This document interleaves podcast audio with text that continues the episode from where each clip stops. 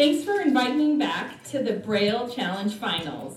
I have such a blast meeting the competitors and sharing their enthusiasm for the code that is Braille. So, finalists, are you excited to be here tonight?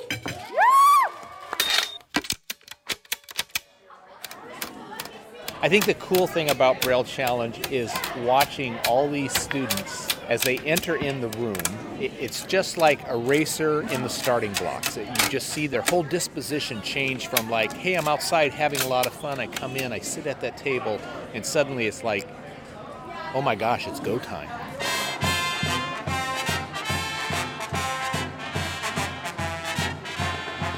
My name is Emma Grace Olick, and I am competing in the junior varsity level of the Braille Challenge.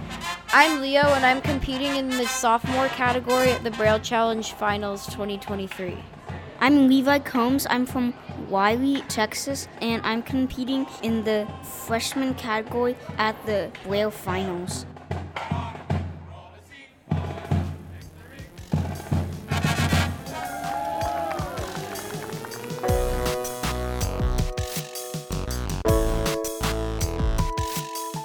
From the Outreach Department at the Texas School for the Blind and Visually Impaired in Austin, Texas, this is A Sense of Texas.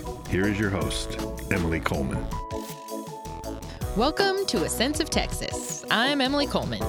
This summer, I was lucky to be the master of ceremonies at the Braille Challenge Finals in Los Angeles. The weekend starts with family time and technology demos before transitioning to a cutthroat competition on the USC campus, supported by countless volunteers, Braille Institute employees, and the USC Marching Band. The Braille Challenge encourages students to feel great about their Braille literacy skills. It empowers them to excel in academics in a fun, competitive environment. Today, we're highlighting three Texas competitors, their families, and professionals from the field. Be sure to listen all the way through the end for some outtake gems.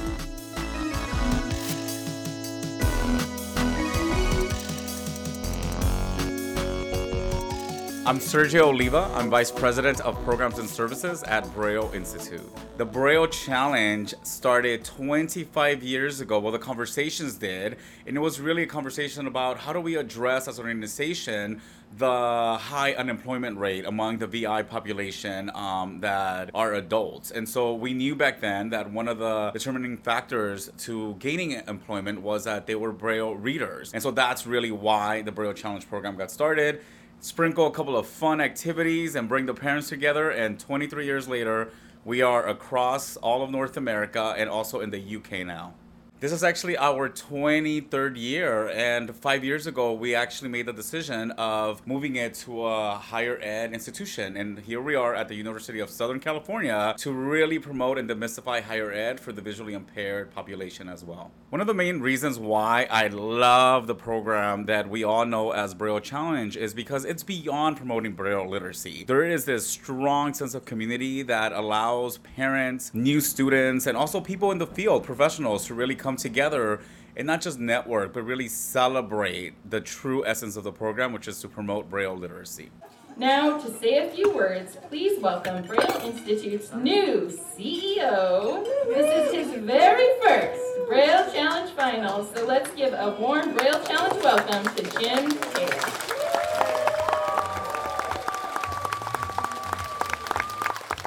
I started as Braille Institute CEO in December of 22, not that long ago, and my team and my board and everybody told me, Jim, when you get to experience the Braille Challenge finals, you will not believe how magical and powerful and wonderful it is. And after spending the past two days with our students, all of you, our families, our volunteers, our alumni, we got a lot of alumni here, and our special guests. I can tell you my team was right.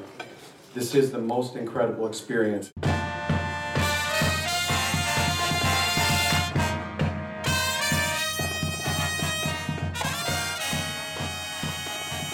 I'm Emily DeSantis, and my son is Leo DeSantis. Um, he is a sophomore uh, contestant this year, and this is his fourth year being a finalist.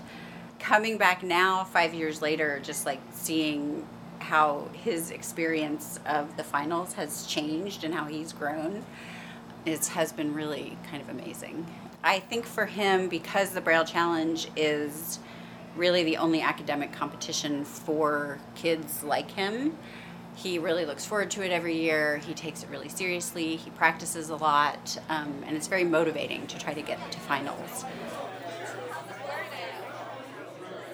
I'm Leo, and I'm competing in the sophomore category at the Braille Challenge Finals 2023. The Braille Challenge has helped me become a better student because I often learn about new grammar rules when I'm studying for it because sometimes they'll make errors in it in the proofreading and sometimes they're on accident and sometimes they're on purpose and I can learn about those errors and also how to spell words correctly and how to use the braille rules accurately because they can be confusing. Because it's something that is unique to them and something that they can really own themselves, um, rather than kind of going to school and hearing about what the other kids are doing and they're competing in sports and they're doing all these things. And I think that the Braille Challenge gives them something to really to really own and to really feel proud of um, and aspire to and it's really it's really been meaningful for him My name is Emma Grace Olick, and I am competing in the junior varsity level of the Braille Challenge. Finals has impacted me a lot because I have gained hope from seeing people who, you know, are similar to me, who are voracious in their desire to learn Braille and in their goals. So, you know, it helps me have bigger goals for myself and for the Braille community because they have inspired me to think of ways to help the community at large.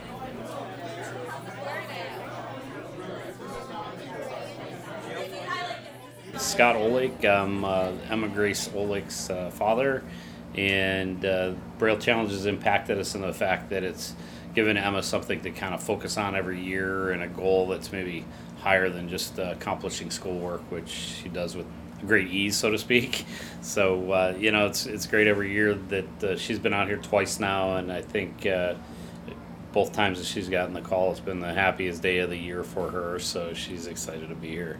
But uh, and the family enjoys it too to be around you know kids that uh, focus on learning and, and bettering themselves. In particular, I mean, there's been students that didn't know about Braille Challenge, and Emma's kind of talked to them, and they came then to the regionals to participate this year for the first time. And I think that kind of helps spread the word, right? That you get people that are um, so excited about it, and it kind of spreads spreads the word rather than oh, it's just another test I have to take. I don't want to go take another test, and then they didn't go. So this year, one of her friends, Scarlett, uh, came and participated, and I think really enjoyed that. But her parents really hadn't done that before with her, so I think uh, it was very interesting to see how she had an affinity to Braille. You know, kids all love it. So this past month, she's been practicing almost every day. So I think she knows what to practice on, and what. Even though she didn't get a grade last time, I think she kind of knew what she needed to work on. So she was really focused on that.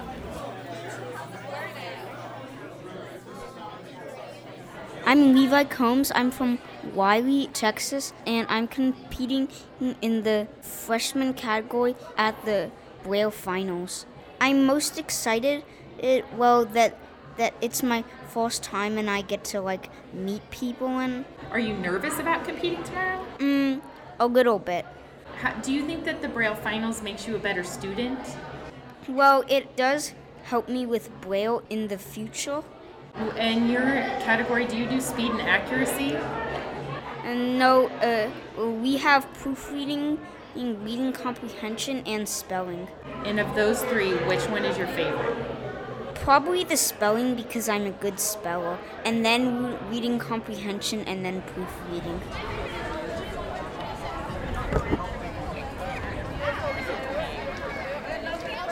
As students spend a Saturday competing, their families enjoy workshops with each other.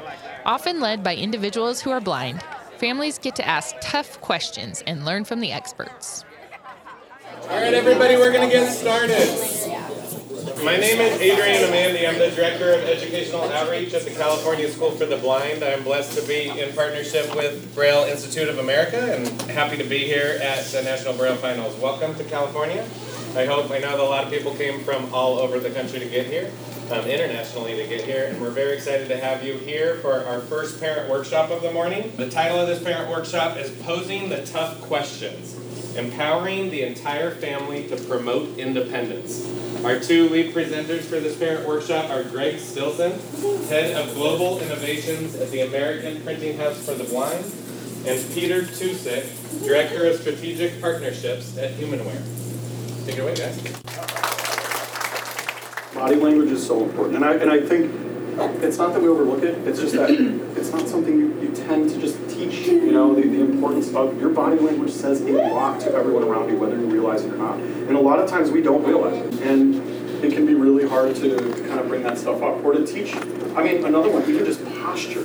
I had terrible posture. I just like slumped down, and my mom would just be like, like hands on the forehead, another hand on my back. You know, but those things they really. My my, my mom was very and, my, my family. The blindisms I did have them. I was a, a flapper and a rocker, eye pusher, and those things.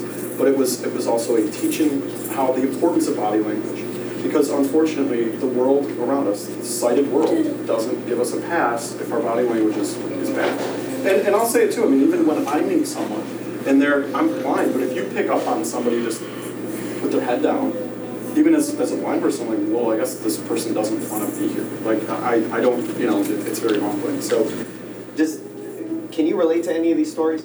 Yeah. Just clap. Yeah. yeah. Now you all, all, I'm sure, have your techniques, right? And they're all going to be different because there is no book that teaches you how to help your child this way, right? This is one of those unwritten. How the heck do I stop them from rocking like crazy? Like, what's the right thing to do? The other technique, you know, Peter's mom used the, the physical contact for some kids, especially with the eye pressing. Um, and the eye pressing is, is a it's it's a dangerous one because it can really cause damage, right?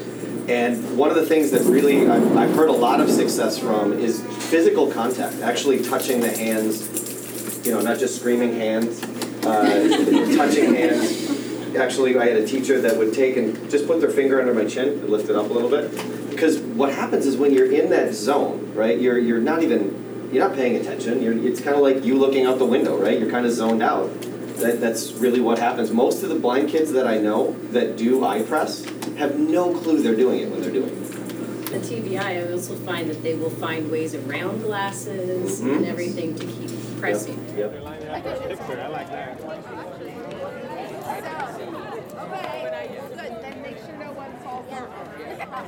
Not only a parent whisperer, Greg Stilson, head of global innovation at APH, was also this year's keynote and is a huge fan of the finals.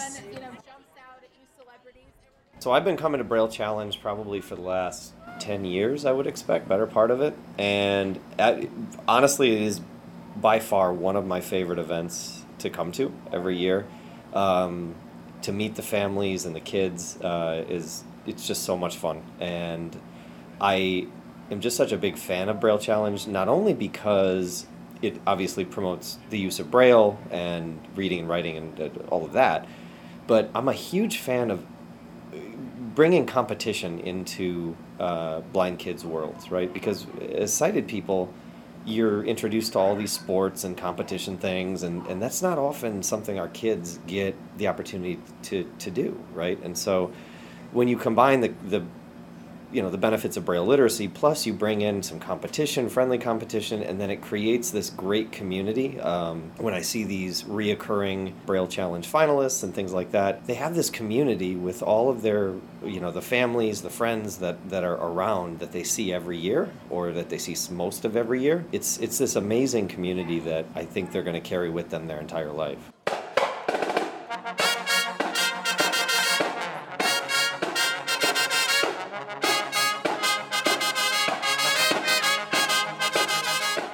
Our three Texas competitors definitely showed up this year. Levi really enjoyed competing in the freshman division. Leo won first place in the sophomore division and also earned the Harley Fetterman Award for Excellence in Charts and Graphs. Emma Grace won second place in the junior varsity division. To hear her thoughts after the award ceremony, I bring you Emma Grace again. So I got my recorder on, but why don't you tell us what you won? Um, I won second place in the junior varsity category. Nice. Okay, so what was the best part of tonight at the award ceremony? It was awesome, like hearing my name called, because I didn't expect it. You didn't? I don't believe that. I think maybe you expected it a little. I don't know. I didn't think. I was like, you know, it probably won't happen, so. So now next year, will you be in a new category? yes, I will be varsity.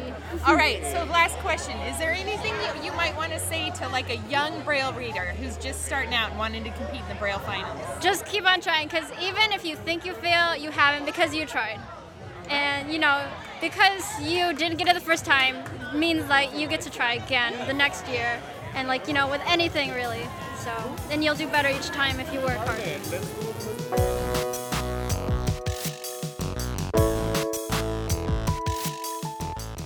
Thanks to every regional competition paving the way for this national event. Special thanks to Braille Institute for allowing us an inside look into the finals and continuing to invite me back. I hope I can attend again next year. From the TSBVI Outreach Department and A Sense of Texas, I'm Emily Coleman. See you next time. Wait, so are you going to be recording us? Yeah, I, I was recording you while you were visiting out Oh. there just to make sure that I had the sound right. Do you want to touch this recorder I have so you can see? So it has like a microphone on top.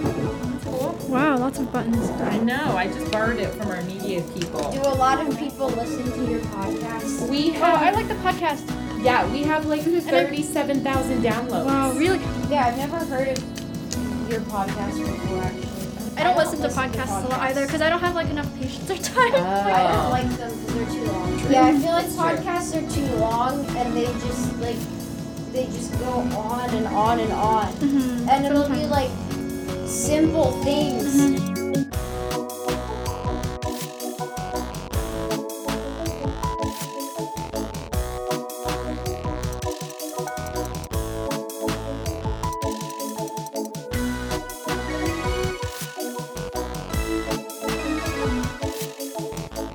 This has been a presentation of the Texas School for the Blind and Visually Impaired Outreach Department. If you have any questions or suggestions for topics to cover in future episodes, please contact us at podcast at tsbvi.edu.